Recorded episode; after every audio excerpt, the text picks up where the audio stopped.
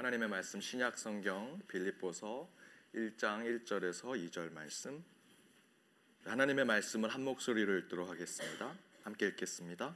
그리스도 예수의 종 바울과 디모데는 그리스도 예수 안에서 빌립보에 사는 모든 성도와 또는 감독들과 집사들에게 편지하노니 하나님 우리 아버지와 주 예수 그리스도에게로서 은혜와 평강이 너희에게 있을지어다. 아멘. 창립 2주년 감사 예배 오늘 말씀 동역자 그 이후라는 제목으로 말씀을 나누고자 합니다. 2년 전 제가 이 본문을 가지고 우리 기쁨의 교회 영적 뿌리가 되는 말씀을 전하고자 했습니다. 우리 교회는 이제 동역 함께 사역하는 것 그리고 fellowship이라는 교회의 테마로 나아가겠다라고 말씀을 전하면서 오늘 본문의 말씀을 제가 풀어 드렸습니다. 보통 편지는 한 사람의 이름으로 편지가 보내집니다. 그런데 빌립보서의 송신자 곧 보낸 이는 바울과 더불어 디모데가 쓰여져 있습니다. 즉 디모데가 직접 빌립보서를 쓰지는 않았지만 바울은 빌립보 교회를 향한 하나님의 뜻을 전달하기 위해서 자신과 더불어 디모데를 송신자의 이름으로 적었습니다. 즉 빌립보서를 보낸 이는 바울과 디모데입니다. 저는 빌립보서의 송신자가 바울과 함께 디모데가 있는 것이 우리 기쁨의 교회에 주는 아주 매우 중요한 영적 메시지가 있다라고 말씀을 전했습니다. 2000년 전으로 돌아가 감옥에서 편지를 쓰고 있는 바울의 심정으로 한번 생각해 보십시오. 빌립보 교회를 생각하면서 편지를 쓰는 바울은 빌립보 교회가 주님이 주신 이 기쁨 가운데 든든히 서가는 교회가 되기를 바라는 마음으로 오늘 빌립보서를 쓰고 있을 것입니다.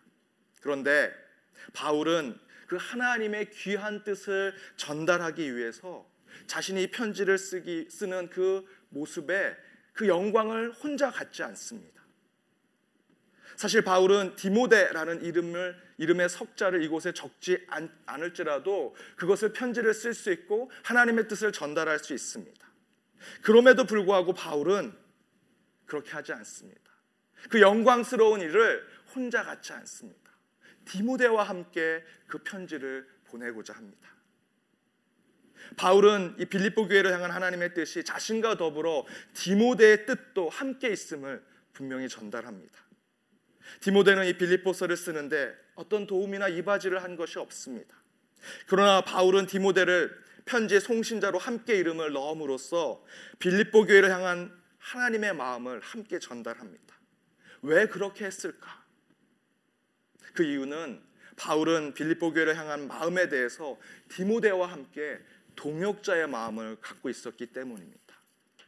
빌립보 교회를 사랑하고 빌립보 교회가 기쁨 가운데 든든히 서길 원하는 그 하나님의 뜻을 품는 것에 디모데도 함께 동역자로도 동역자로 함께 있음을 그 편지에 전달하는 것입니다.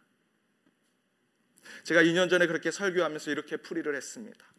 저는 특별히 빌립보서의 송신자가 바울과 더불어 디모데가 함께 있는 것에 큰 관심을 가지면서 기도하고 묵상을 했습니다. 라고 설교하면서 이 빌립보서 4장 4절의 말씀대로 주 안에서 기뻐하라 다시 말하노니 기뻐하라는 그 말씀 이 말씀의 기초가 된 이 빌립보가 기쁨의 서신이 되기를 바란다. 그 서신이 이제 우리 시카고 기쁨의 교회 서신이 되기를 바란다라고 말씀을 전했습니다. 그런데 그 하나님의 기쁨을 전달하는데 바울은 혼자 하지 않는다. 믿음의 아들인 디모데와 함께 그 기쁨을 전달하고 있다. 그것이 우리 교회의 어떤 뜻일까? 우리가 보통 이렇게 말합니다. 슬픔은 함께 나누면 반이 되고 기쁨을 함께 나누면 두 배가 된다. 그런데 세상 일만 그렇겠습니까? 우리 영적인 삶도 그럴 것입니다. 슬픈 일을 위해 함께 기도하고 함께 걱정하면 분명히 그 슬픔을 하나님께서 반으로 줄어주실 것입니다. 기쁜 일을 함께 나누고 함께 웃고 함께 행복해하면 분명히 그 기쁨은 몇 배로 배가가 될 것입니다. 바울도 그런 생각으로 하나님의 그 기쁨의 메시지를 빌립보 교회에 보낼 때 나 혼자 보내는 것보다 디모데를 동역자로 생각해서 함께 그 서신을 보낸다면 그 기쁨이 배가 되고 더 커지리라라는 생각으로 디모데의 이름을 그곳에 넣은 것입니다. 그리고 제가 이렇게 설교했습니다. 우리 시카고 기쁨의 교회가 어느 한 목사, 어느 한 장로, 어느 한 권사와 집사, 어떤 그룹, 어떤 세대가 중심이 되는 교회가 아니라 서로 존중하고 사랑하고 이해하는 서로가 서로를 존중하고 이해하고 사랑해서 서로를 세우고 그 가운데 서로의 동역자의 마음을 품음으로써 그 가운데 이 교회가 주님의 기쁨의 교회로 설 수 있도록 함께 발맞춰 나가자라고 말씀을 드렸습니다. 그런 교회로 우리가 2년 동안 지금 이 시간까지 달려왔습니다. 저희가 잘 해왔습니까? 제가 지난주 새벽 재단을 재단의 말씀을 준비하면서 계속해서 2년을 돌아보는 시간을 가졌습니다. 지난 새벽 기도에 한, 한 하루의 그 말씀 제목이 지금 우리는 잘하고 있는가라는 제목을 가지고 말씀을 나눴습니다. 그것은 우리 성도님께 제가 질문하는 것이 아니라 우리 교회 질문하는 것이 아니라 제 자신에게 질문하는 것이었습니다. 나는 지금 잘하고 있는가? 우리 시카고 기쁨의 교회 처음에 설교했던 대로 우리 성도님들과 함께 동역자로서 하나님의 동역자로서 이 기쁨의 교회를 세우는 동역자로서 잘하고 있는가? 저 스스로를 평가해 보니 많이 부족했다 생각이 들었습니다. 그러나 여느 교회와는 다르게 우리 교회가 목회자와 성도, 성도와 성도 간의 관계가 동역함으로 나아갔던 것은 사실이고 우리가 참으로 많이 노력하고 수고한 것 또한 사실입니다. 가깝게는 우리 시문 장로님들이 당에 오실 때 항상 성도님들의 의견을 이야기하시려고 노력하십니다. 그것을 가지고 우리가 논의하려고 합니다. 또 친교 시간 때마다 또 모임 때마다 우리 성도님들이 서로 모여서 서로 존중하고 이해하는 마음으로 부족한 마음을 채우고 부족한 어떤 생각들을 채워가면서 상의하고 이야기하는 모습을 보면서 우리가 조금이나마 동역함으로 기쁨을 채워가고 있구나라는 생각을 하게 되었습니다. 저는 이런 생각으로 이런 동역을 또다시 계속해서 실천하기 위해서 지난 새벽 기도 때 이런 말씀을 전했습니다.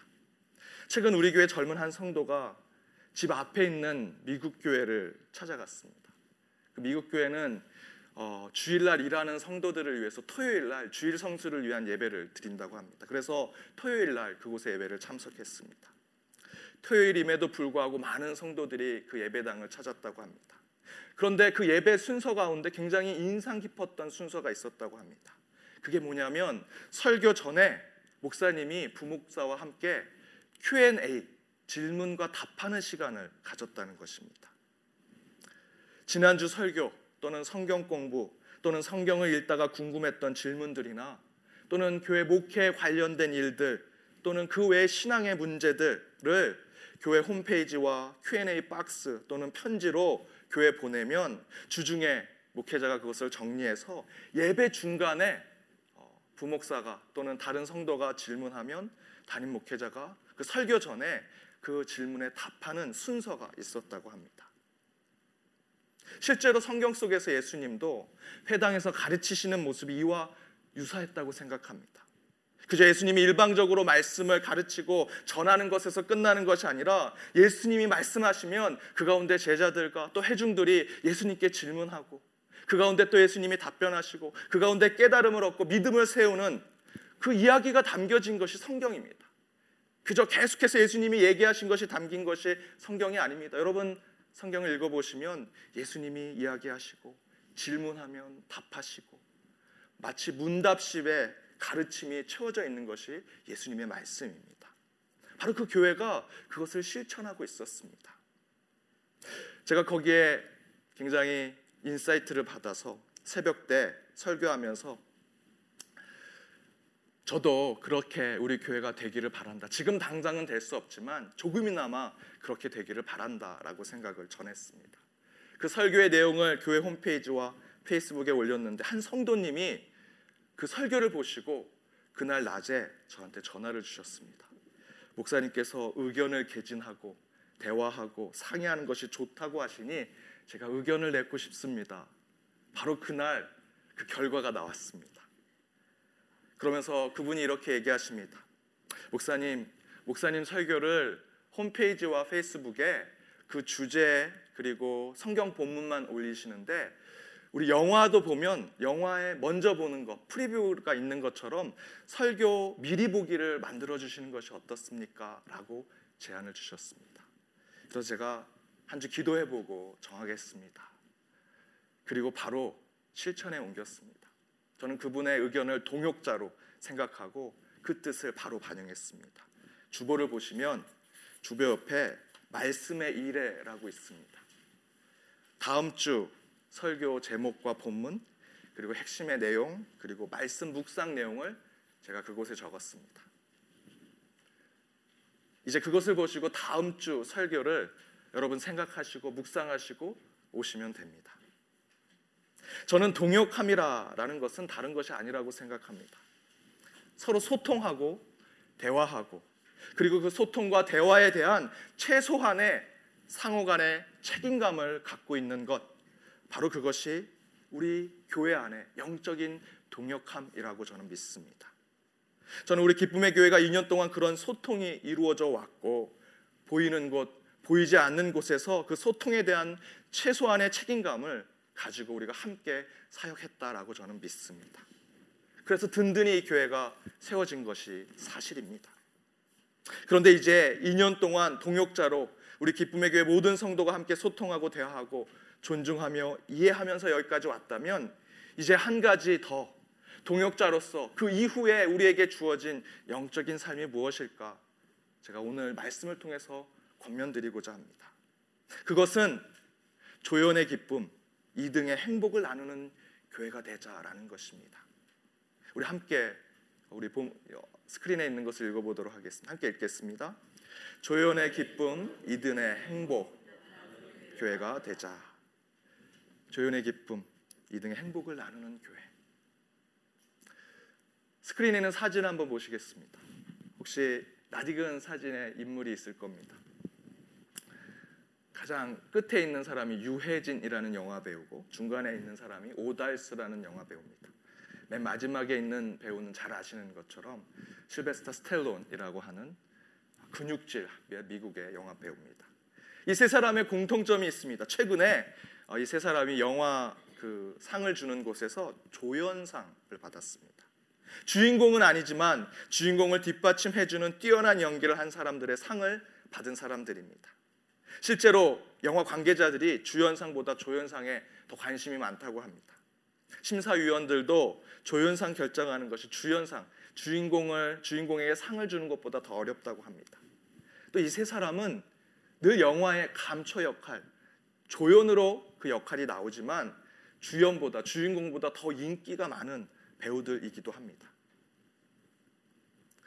주인공처럼 스포트라이트를 받는 것은 아니지만 늘 기쁘게 연기를 하기 때문에 조연이지만 늘 사람들에게 관심을 받는 자들. 그런데 조연임에도 불구하고 기쁘고 감사하는 그런 표현을 하는 말씀이 성경에도 똑같이 나옵니다. 요한복음 앞부분에 보면 세례 요한과 예수님이 서로 세례를 주는 문제로 긴장 관계를 형성합니다. 그것이 요한복음 3장 22절 이하에 기록되어 나오는데 그때 세례 요한의 제자들이 요한에게 찾아와서 예수님과 예수님의 제자들에 대한 문제를 삼습니다. 선생님, 그동안에는 우리가 세례를 주고 우리가 사람들을 이끌었는데 이제 예수라는 사람이 세례를 주고 있습니다. 그 제자들이 세례를 주고 있습니다. 어떻게 해야 됩니까? 그 예수란 자가 정말 그리스도입니까? 라고 질문하는 것입니다. 그러자 요한이 요한복음 3장 27절에서 이렇게 얘기합니다. 우리 함께 읽어보도록 하겠습니다. 27절에서 30절 말씀입니다. 함께 읽겠습니다. 요한이 대답하여 가로되 만일 하나님께서 주신 바 아니면 사람이 아무것도 받을 수 없느니라. 나의 말한 바 나는 그리스도가 아니요. 나의 앞에 보내심을 받은 자라고 한 것을 증거할 자는 너희니라. 신부를 취하는 자는 신랑이니 서서 신랑의 음성을 듣는 친구가 크게 기뻐하나니 나는 이러한 기쁨이 충만하였노라. 그는 흥하여야 겠고 나는 쉬어야 하리라 하리라 아멘 특별히 29절에서 뭐라고 표현하고 있습니까? 29절을 제가 공동 번역으로 준비를 했는데요 신부를 맞을 사람은 신랑이다 신랑의 친구도 옆에 서 있다가 신랑의 목소리가 들리면 기쁨에 넘친다 내 마음도 이런 기쁨으로 가득 차 있다.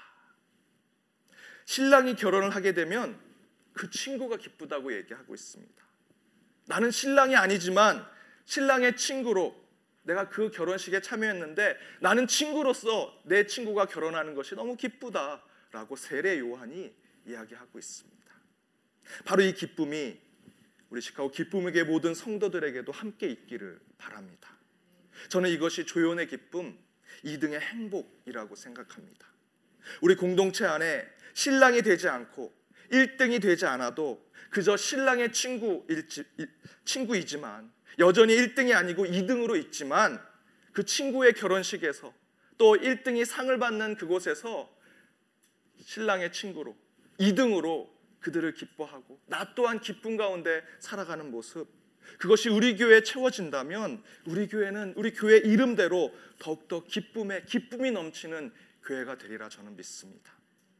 사랑하는 여러분, 저는 우리 모두가 조연이 되고자 하고 2등이 되고자 한다면 우리는 조연이고 2등이지만 분명히 우리 교회가 주연이 되고 우리 하나님이 1등이 될 것입니다.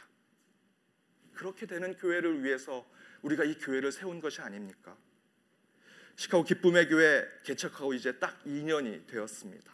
많이 성장했고 성장했고 든든해졌고 풍성해졌습니다. 또 다시 2년 더 그렇게 기쁨 가운데 성장하고 풍성해지기를 바랍니다.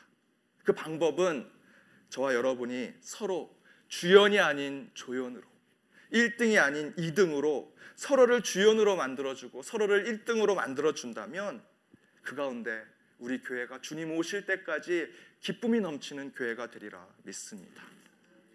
2년 동안 여러분 참 수고 많으셨습니다. 그러나 하나님 나라의 동역을 위해 더 헌신하고 수고하고 서로를 위해 더욱더 축복하고 격려하는 교회로 나아가 조연이 되고 2등이 되어서 하나님을 1등 삼고 우리 교회를 주연 삼는 교회가 되는 우리 기쁨의 교회가 되기를 주님의 이름으로 축원드립니다. 함께 기도하겠습니다.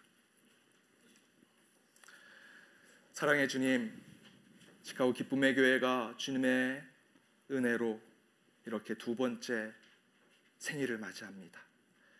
동역의 마음으로 시작한 기쁨의 교회 많은 것이 부족하고 모자랐지만 서로를 향해 겸손과 사랑으로 나아가게 하심을 감사드립니다.